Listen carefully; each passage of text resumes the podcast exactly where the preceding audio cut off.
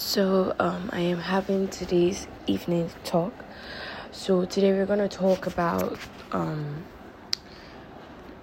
sorry, today we are going to talk about um, the image of gold and the blazing fires. This is about the king Nebuchadnezzar and, um, and about um, Shadrach, uh, Meshach, and Abednego. If you're quite familiar with this story, you'll know for a fact. Actually, I'm a very giddy person, so normally when I talk, I am like always moving around. I want to make sure like I'm interactive and like you're feeling what I'm feeling. Um, today, I am going to try my best to be as interactive as possible. I have a cold, but I will try my absolute best to be as interactive as possible. So we're going to move ahead. So if you know the um story very well, um, you know, the uh, um, Shadrach, Meshach, and Abednego were thrown into a blazing fire. So even when they were thrown, the soldiers who were supposed to even throw them into that fire, those soldiers themselves got burnt badly.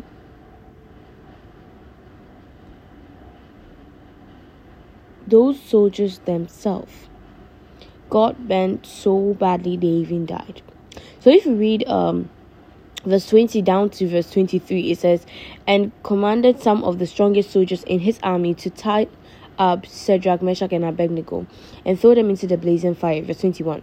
So these men, wearing their robes, trousers, turbans, and other clothes, were bound and thrown in, into the blazing furnace.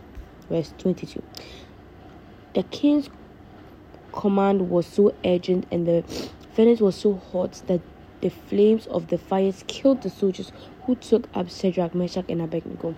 And these three men, finally tied, fell into the blazing furnace. Okay, let's stop that.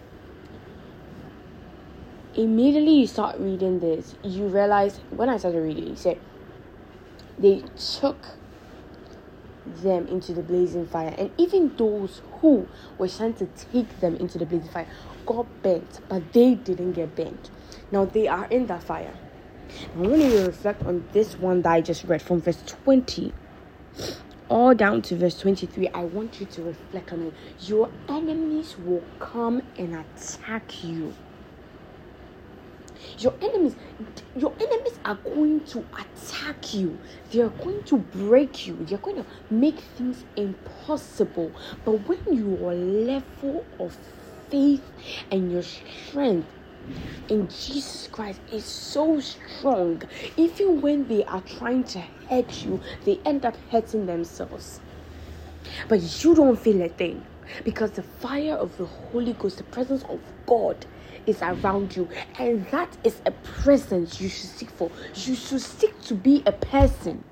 Whereas when people want to attack you, you are left unharmed, and they are left harmed when your spiritual level reaches a point where when your enemies come to you you are not harmed. Their thought in their head is to kill you. But i'm telling you once you have your faith in christ they will try and kill you. You will not be killed and they will be killed. They will face the harm but then nothing will touch you because god is who you put your trust in and god will cover you. We're going to move on to verse 24 down all the way to 25. Now let's read this. The king Nebuchadnezzar leapt to his feet in amazement and asked his advisers, "Went the uh, when there three men that were tied up and thrown into the fire?" Now, after he saw something, eh, he went to ask his advisors when the three men were thrown and tied up into the fire. Now look at what they said. They replied, Certainly, Your Majesty. 25. He said, Look, I see four men walking around in the fire, unbound and unharmed, and the fourth looks like a son of the gods. Mercy. Not only were they tied up and thrown. Now, when he went to see how they are, ah, what a mighty God we serve. When they went to see him, when he went to see them, sorry, not only were they unbound, they were unharmed, and they had the Holy Spirit. They had God with them. They were protected. You will enter, you may enter a situation but I'm telling you, if you keep your life intact with God, if you know very well and you believe that you serve a living God, even when you enter the depths of trouble, you will not walk alone and you will not walk tied. You will not walk bound and you will not be unharmed. No weapon formed against you shall ever prosper because you serve a living God. You serve a God unlike no other. You serve a God unlike no other. You see, yesterday, yesterday, if you listen to the first part, I said, well, if you go all the way to Isaiah chapter 41, verse 10, it says, Fear not, for I am with you. Be not dismayed, for I am your God. I will strengthen you and help you. I will uphold you in my righteous right hand. I am telling you, fear not. Even when your army attacks you with a chariot of enemies, I am telling you, with God, you can face them unharmed. sometimes you don't even understand how powerful your own God is. Sometimes you fail to understand the level of protection and love He has for you, and then you doubt Him. Now, once you start doubting Him, then that's when the problem starts. Now, imagine if Shadrach Meshach, and Abednego did not trust God, did not put God in the front of their lives, did not put God ahead of them, where would they have been? But I'm telling you, you serve a living God greater than no other. If you go to the story of Daniel, the king brought a decree that no one shall worship another God for 30 days. Do you know what Daniel did? Daniel went out to his house like regularly, he knelt down, opened his windows, opened the, the guy said, No way, Hose. Mm.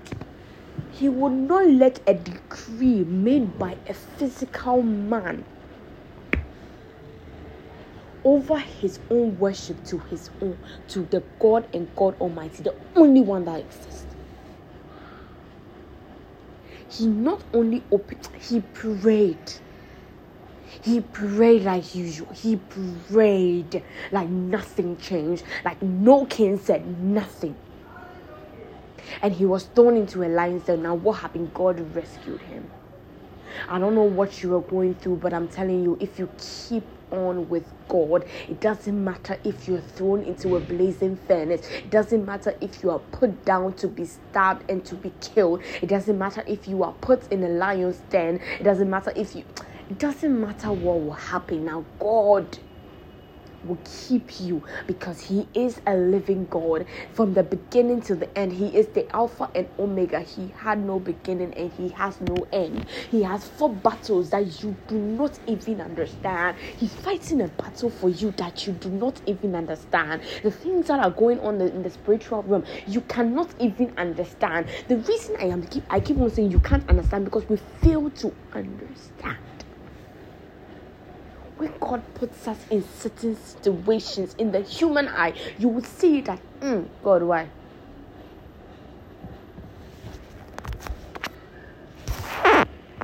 Maybe they talk like that.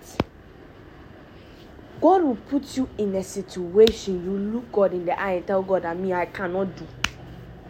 Why? Oh God, it's too hard.